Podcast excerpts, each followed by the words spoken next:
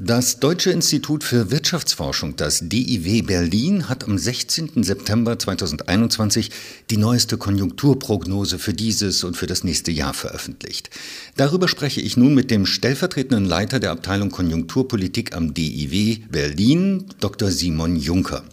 Herr Juncker, auch wenn die Maßnahmen zur Eindämmung der Corona-Pandemie in den letzten Wochen vielfach gelockert wurden, ist das Ende der Pandemie doch noch nicht wirklich abzusehen. Wie wirkt sich das auf die deutsche Wirtschaft aus? Naja, wir gehen davon aus, dass bei einem wieder aufflammenden Infektionsgeschehen im Winter die Dienstleister, die bisher betroffen waren, Gastgewerbe, beispielsweise Eventbranche, viele andere, aber dass die auch einen schweren Winter vor sich haben werden. Dass es aber nicht so hart mehr kommen wird, wie wir das im vergangenen Winter hatten. Nicht so hart, nicht so tief und auch nicht so lang. Wie gut ist die deutsche Wirtschaft durch das letzte Quartal gekommen?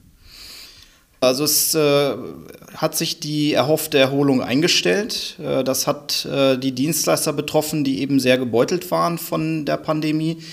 Aber es kommt alles ein bisschen schlapper, als wir uns das erhofft hatten. Und es kommt vor allem alles ein bisschen später. Also erst zum Sommerbeginn ist eigentlich wirklich eine Belebung eingetreten, die den Namen verdient hat.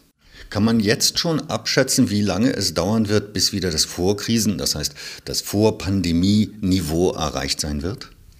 Das hängt natürlich an den ganzen äh, Verläufen der, der Pandemie, aber in dem äh, Szenario, dass wir eben nochmal einen etwas schwereren Winter haben, nicht ganz so schlimm wie zuvor, aber trotzdem von Rücksetzern geprägt, würde durchaus ab Frühjahr wieder ein Aufhol Wachstum realistisch sein und uns auch durchaus äh, gegen Jahresende 22 wieder aufs Vorkrisenniveau dann endlich zurückbringen. Bislang war der private Konsum immer eine wesentliche Stütze der deutschen Konjunktur. Wie ist aktuell die Lage beim privaten Konsum? Der Konsum hängt eben an den Maßnahmen, die äh, vielerorts eben Konsummöglichkeiten beschneiden oder zumindest sehr unattraktiv machen aus gesundheitlicher Sicht. Insofern schwankt der Konsum genauso auf und ab wie die betroffenen Dienstleistungsbranchen. Sprich, äh, wir haben jetzt wahrscheinlich ein starkes drittes Quartal vor uns äh, nachdem wir ja lange Zeit alle im Lockdown gesessen haben, aber auch im Winter droht wieder ein Rücksetzer, bevor es dann hoffentlich im nächsten Jahr endlich wieder bergauf geht. Wie entwickeln sich die Verbraucherpreise und die Inflation? Die Inflation ist jüngst auf, auf den ersten Blick erschreckende Höhen geklettert. Wir sind fast bei 4% im August gewesen. Viele äh, Effekte, äh, Mehrwertsteuer, Erholung der Ölpreise werden aber zum Jahreswechsel wegfallen und dann wird man sehen, dass das ein vorübergehender Effekt ist, der die Inflation nicht nachhaltig in äh, schwindelerregende Höhen treibt. Wie ist die Situation am deutschen Arbeitsmarkt?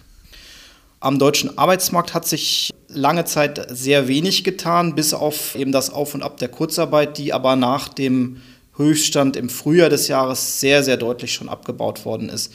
Das ist die guten Nachrichten da, aber die äh, beste Nachricht ist, dass auch die Zahl der Erwerbstätigen jetzt jüngst Fahrt aufgenommen hat und das voraussichtlich auch im, im Verlauf tun wird mit einer kleineren Unterbrechung, vermutlich aber im Winter.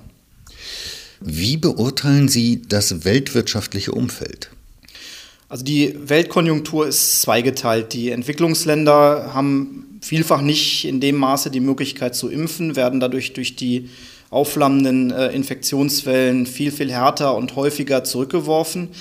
Die Industrieländer dagegen, ähm, die impfen sich nach und nach aus der Pandemie und sie können sich vor allem auch sehr großzügige äh, Konjunkturpakete leisten. Was bedeutet das für die deutsche Exportwirtschaft bzw. den Handel mit diesen Ländern? Also grundsätzlich brummt durch insbesondere auch die Erholung, äh, aber auch angetrieben durch diese Konjunkturpakete die Weltkonjunktur äh, gewaltig derzeit. Und äh, das merkt man auch in den äh, Chefetagen der deutschen Industrieunternehmen. Die äh, sind nämlich sehr euphorisch aktuell, weil die Auftragsbücher prall und praller werden.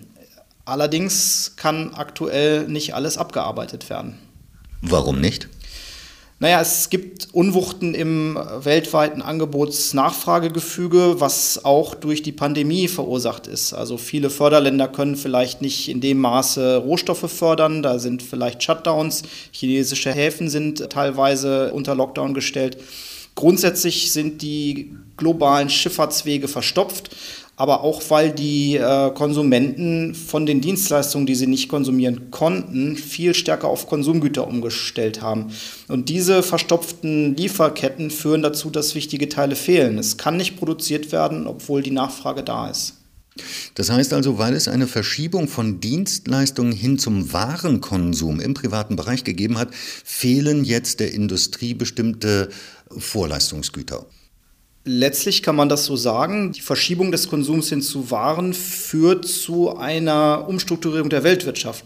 Dass die nicht ganz reibungslos vonstatten geht, sondern wie wir es aktuell sehen, auch mit verstopften Schifffahrtswegen äh, einhergeht. Das führt dazu, dass eben nicht alles reibungslos durchkommt und dass deswegen in letzter Instanz viele Vorleistungsgüter in der Industrie jetzt nicht ankommen. Herr Juncker, ich danke Ihnen für das Gespräch. Ich bedanke mich bei Ihnen. Sehr gerne auch.